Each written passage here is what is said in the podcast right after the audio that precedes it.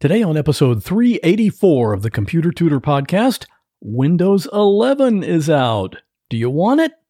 Eh, not yet.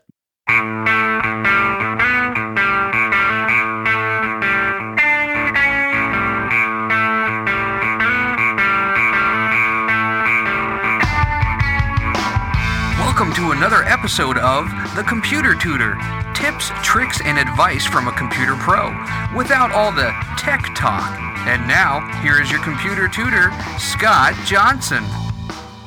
Good morning and welcome back to the Computer Tutor Podcast. I am your personal computer tutor, Scott Johnson, and on this podcast, I like to show you how to do cool things on your computer, and it's all done in plain English. I'm a computer tech, but I don't use all those silly techie words. What's the point? I spend my days fixing computers and creating podcasts. I've been doing computer work for my clients since 1999, and my clients are all around the country because I can do almost everything remotely. So if you need help with your computer, just give me a call, 727 254 9078, or email me at pctutor at gmail.com. And today's tip can be seen at my website if you go to computertutorflorida.com forward slash 384. So let's get started. Do you know what happened on October 5, 2021? You may have seen it in the news, or maybe not, but that was the day Microsoft officially released the new version of Windows, Windows 11. Pretty exciting, huh? I did mention this a couple of weeks ago in my email newsletter, but it's really a big enough deal that I want to do a podcast episode about it. This way, you will know exactly what is happening, what it means to you, and what you need to do about it, if anything. As a background to this, Microsoft has been saying for a long time that Windows 10 will be the last version of Windows. No more new versions. They're just going to update Windows 10 indefinitely, and that's how it'll go. Well, as you might know, Microsoft doesn't always stick to what they say. They kind of have a history of that. So now we have Windows 11, and it has been officially released. But wait a minute. If it's already out, why doesn't your computer have it right now? Well, that's because they don't put it automatically on every new computer all at the same time. It's being rolled out gradually. In fact, most people probably won't see it show up automatically on their computer until after the first of the year, 2022. But the real question is do you actually want it to show up on your computer? In my opinion, no, you don't. Any new software is going to have problems. It's going to have bugs. Some things just won't work right. It's always that way. So you don't want to use software that's brand new, especially when it's the actual operating system that runs your Windows computer. Let it get released to other people. Let them find the bugs and give Microsoft some time to get it nice and stable. Then maybe later on you can get it. And that's the thing, there's no hurry.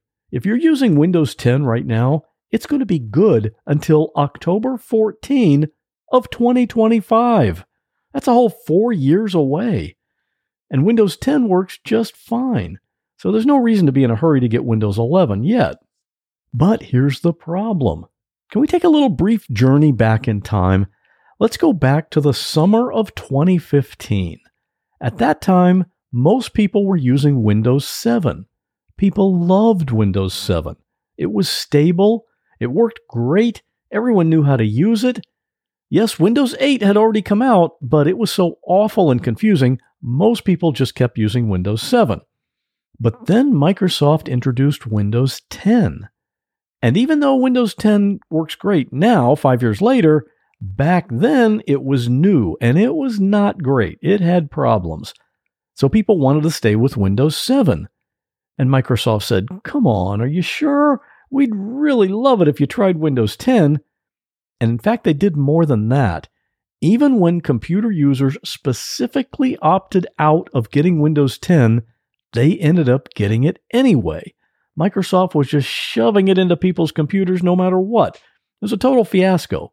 So now here we are with Windows 10 running fine, and Microsoft has this brand new version, Windows 11, that they are really going to want you to use. How do you keep that from happening automatically? Well, unfortunately, the answer to that is not a simple one. there's not an on off switch in your computer that you can turn off. Now, right now, as I record this, the only way I know of to safely block it from coming in is by editing a couple of lines in the Windows registry. And that is not something you want to try. The registry is kind of like the brain of the Windows operating system. Think about if someone who's not a brain surgeon tried to do surgery on the brain of a person. There's very little chance that that will turn out okay. And when you go into the Windows registry, if you don't know what you're doing and you don't know how to do it, your computer might not work properly. It might not even turn on again. I've done this already for several of my clients and I do it remotely. Here's my process I first check the computer's internal drive to make sure it's healthy. Then I confirm that the computer has a recent backup and I see how long it's been since the last restart. If it's been more than a couple of days, I restart the computer. Then I create a restore point, and after that, I back up the registry. And all of this so far is to make sure we're okay in case something goes haywire. Then I edit a couple of lines in the Windows registry and I restart the computer again. That's it. To be clear, I do not recommend that the average person try to do this process. If you still want to try it, email me and I'll give you the edits that I do in the registry. But understand that risk is all on you. If you want me to do this for you, it usually takes maybe 15 minutes or so, and I can do this through my remote support service. So just go to my website, computertutorflorida.com, click on remote support, and you can get all the details there about how that works. So doing this little tweak will keep Windows 11 from coming in, and you can keep using your current computer with Windows 10 for four more years. And by that time, you might even want a new computer anyway. And the new computer will already have Windows 11 pre installed. And it will most likely be working better than it does today. And on my other podcast right now, I have a conversation with Andrew. He's an avid snowmobiler and he loves going fast, especially over a hill because then he gets airborne. But one day he was on his snowmobile and he went flying over a hill not aware that there was another snowmobiler coming the other direction from the other side of that hill. And just before they met in midair, Andrew realized the other person was someone he knew. You can hear Andrew tell that whole story on my other podcast called What Was That Like? It's available on any podcast app or at the website at whatwasthatlike.com slash 92. And guess what? If you want to contact me, you can.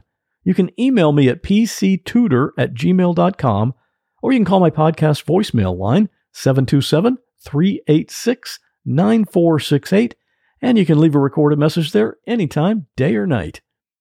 That'll do it for this episode, but you know I'm going to be right back here in two weeks with another computer tip.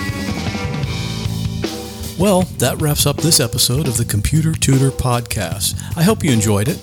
If you'd like to contact me with a question, a comment, or a suggestion for a future topic, you're welcome to do so at my website, computertutorflorida.com. And while you're there, sign up for my free Monday morning email newsletter. If you have a computer problem, give me a call at 727 254 9078. In many cases, I can take care of a problem remotely, so it doesn't matter if you're here in Florida, up in Maine, or way out in California. I'd love to help. Thanks again for listening and have a great week. God bless. My dog ate a bunch of tiles from my Scrabble game. Next time he poops, it could spell trouble.